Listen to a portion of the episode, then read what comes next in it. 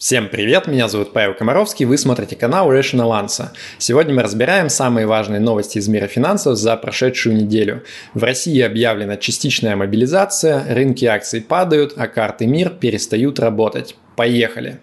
Rational Answer.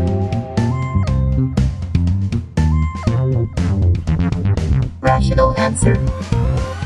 Российский рынок акций упал на 14% за прошедшую неделю. Это падение стало самым большим с февраля 2022 года.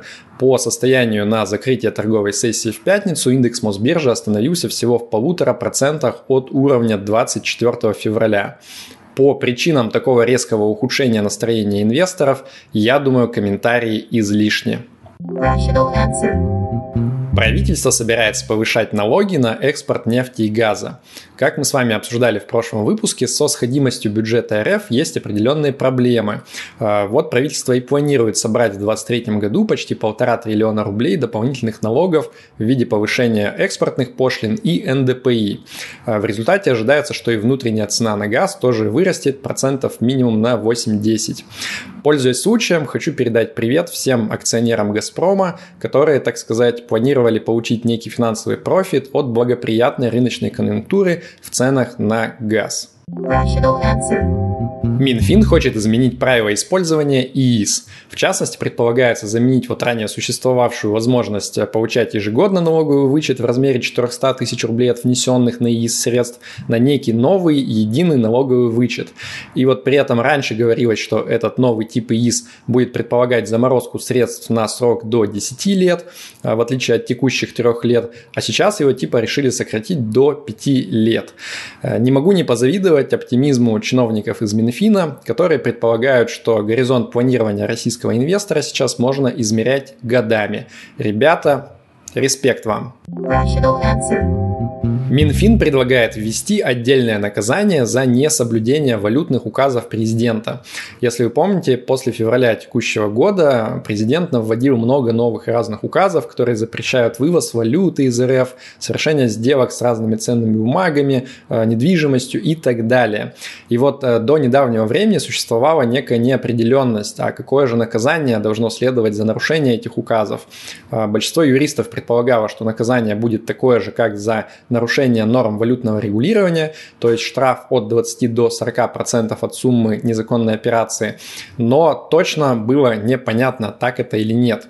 И вот, наконец, Минфин решил внести окончательную ясность в этот юридический казус, и он предлагает дополнить КОАП РФ статьей 15.25.1 «Несоблюдение мер воздействия» в скобочках противодействия, направленных на обеспечение финансовой стабильности РФ. При этом наказания по этой норме будут точно такие же, как мы ожидали, то есть 20-40% от суммы незаконной операции. Ну, по крайней мере, какая-то хоть ясность появится, и на том хорошо. Rational answer. Минфин предложил любителям инвестировать в иностранные акции отрезать себе пальцы. А, по крайней мере, такую красивую метафору использовал замглавы Минфина Алексей Моисеев.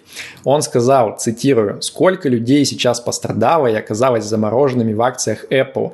Если нравится, можно и дальше себе по пальцу отрезать на ноге, потом на руке».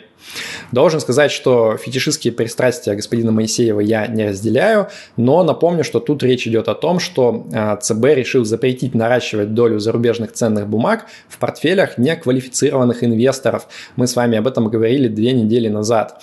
И вот планируется, что а, значит, с 1 октября нельзя будет покупать такие ценные бумаги, если их доля достигнет 15% в портфеле Никвалов. Ну и дальше по лесенке до 1 января 2023 года, когда уже вообще никакие акции покупать будет нельзя. Так вот, э, ряд крупных брокеров, э, Тинькофф, БКС, ITI Capital, они заявили, что у них программы вот не могут сейчас в живом режиме отслеживать эти доли и, опять же, динамически запрещают что-то там покупать. Поэтому они решили поступить проще, полностью отрубить все возможности покупать любые иностранные акции с 1 октября. Господин Моисеев был бы такому отрубанию возможности доволен, я думаю. Банковские карты российской платежной системы МИР действуют во все меньшем количестве стран мира. На прошлой неделе мы с вами узнали о том, что ряд банков Турции, Вьетнама, Казахстана, Армении и Узбекистана решили больше не проводить платежные операции с использованием карт МИР. Говорят, что не последнюю роль вот в этом решении сыграл мягкий намек со стороны США о том, что санкционные списочки можно и расширить, и включить туда тех, кто помогает россиянам всякими разными способами обходить эти самые санкции. Надо признать, что прошедшая неделя в целом для мира оказалась не очень благоприятной со всех точек зрения, увы. Частичную мобилизацию пытаются сделать финансово привлекательной. Правительство РФ изо всех сил пытается намекнуть, что в сложившихся вот условиях финансовых рынков инвестиция в так называемую спецоперацию – это самая выгодная инвестиция для российских инвесторов. Зачитаю только несколько новостей.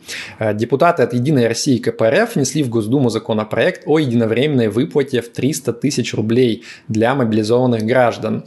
Военком Якутии пообещал денежное довольствие для мобилизованных миллиона граждан в размере не менее 205 тысяч рублей в месяц, а призванным москвичам анонсировали доплату 50 тысяч рублей в месяц.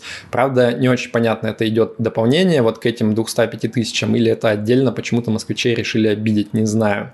На время участия в спецоперации банкам и микрофинансовым организациям надлежит предоставлять мобилизованным гражданам кредитные каникулы, а в случае их смерти при исполнении, так и вообще все кредиты полагается полностью списать.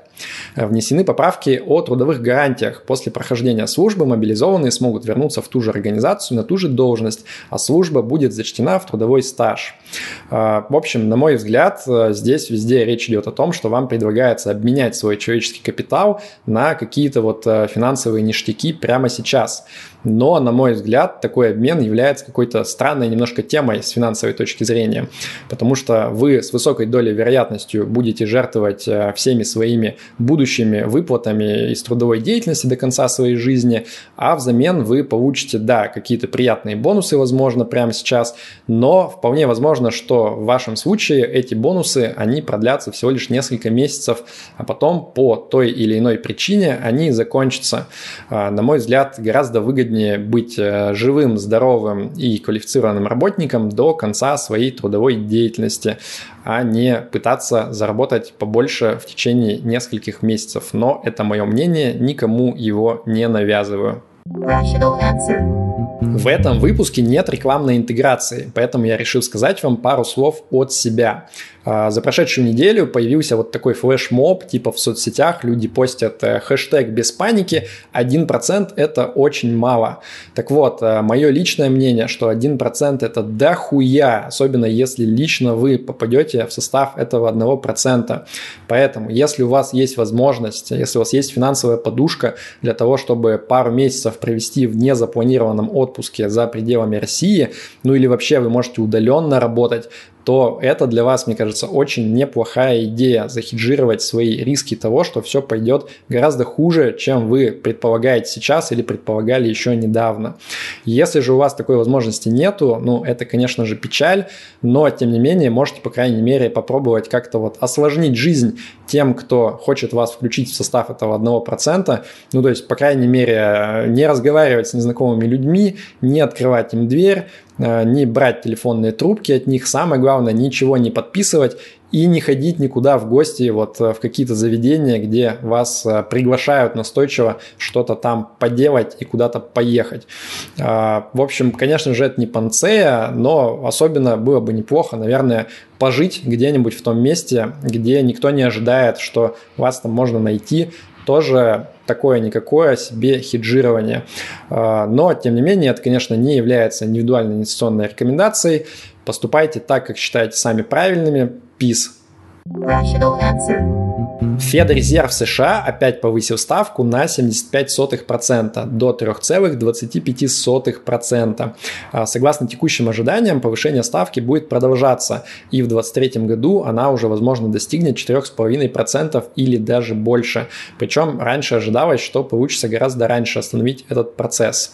А, ну и на фоне никак не снижающейся инфляции и ожидания еще более жестких мер со стороны ФРС, а, рынок США, конечно, конечно же, чувствует себя неважно. Он опять падает весь последний месяц, и на текущий момент уже падение за 2022 год достигло 22,5%. Возможно, то ли еще будет. Rational answer. Проект американского закона предполагает запрет на алгоритмические стейблкоины на два года. А, ну, собственно, в США а, вышел драфт законопроекта, и по этому драфту собираются на два года запретить выпуск новых алго-стейблкоинов с обеспечением из воздуха.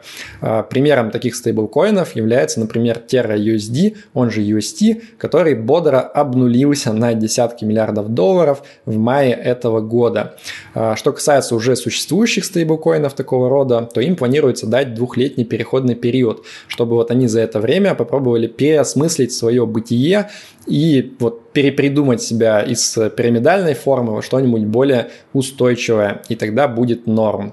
Посмотрим, примут ли закон, но что-то мне подсказывает, что примут, скорее всего. Rational answer. Комиссия по ценным бумагам SEC подтвердила, что они хотят регулировать все. А, не успел Ethereum перейти с Proof of Work на Proof of Stake, а, как глава самого внушающего трепет регулятора мира ценных бумаг сказал, что на его взгляд все вот эти вот Proof of Stake криптовалюты это на самом деле ценные бумаги, а значит их надлежит максимально жестко регулировать во все доступные отверстия. А, в этот момент, конечно, все криптоны напряглись. Тем временем в понедельник всплыл из иск от вот этого самого SEC в адрес криптоинфлюенсера, извините, Иена Балины, которого обвиняют в том, что он выпускал незарегистрированные ценные бумаги в 2018 году в виде токенов SPRK на блокчейне эфириума. И вот в тексте этого иска, по сути, регулятор объявляет, что любые транзакции блокчейна эфириум можно считать произошедшими на территории США, а значит судить за них можно по американским законам. И вот там прекрасная просто логика, то есть они в этом иске пишут, транзакции валидируются сетью нод блокчейна эфириум, который кучкуются в США более тесно, чем в любой другой стране мира, а следовательно и весь блокчейн можно считать де-факто звездно-полосатым. В этом месте криптоны падают в обморок. CFTC оштрафовала участников DAO на 250 тысяч долларов. Еще один американский регулятор, на этот раз вот CFTC, то есть комиссия по торговле фьючерсами, решила не отставать от своего старшего брата и тоже что-нибудь в крипте порегулировать. И их выбор пал на DAO, то есть это децентрализованная автономная организация. А, многие криптоны считают, что именно такого типа организации в будущем будут убийцами всех традиционных видов организаций, то есть всяких там ООО, ОАО, LTD и так далее. И вот в этом случае ООКи DAO вменяют незаконный выпуск деривативов без соответствующей на то лицензии. Э, при этом главный нюанс дела в том, что э, иск предъявили и оштрафовали, по сути, напрямую в адрес физлиц владельцев токенов этого DAO, которые, в общем-то, могли как-то голосовать и влиять на принятие решений этим самым DAO. И ужас этой ситуации заключается в том, что по ходу участвовать в DAO это еще больше попадос, чем участвовать в каком-нибудь ООО, например. Потому что если вы участвуете в обществе с ограниченной ответственностью, то, как следует из названия, ваша ответственность ограничена взносами в уставный капитал, которые вы сделали раньше.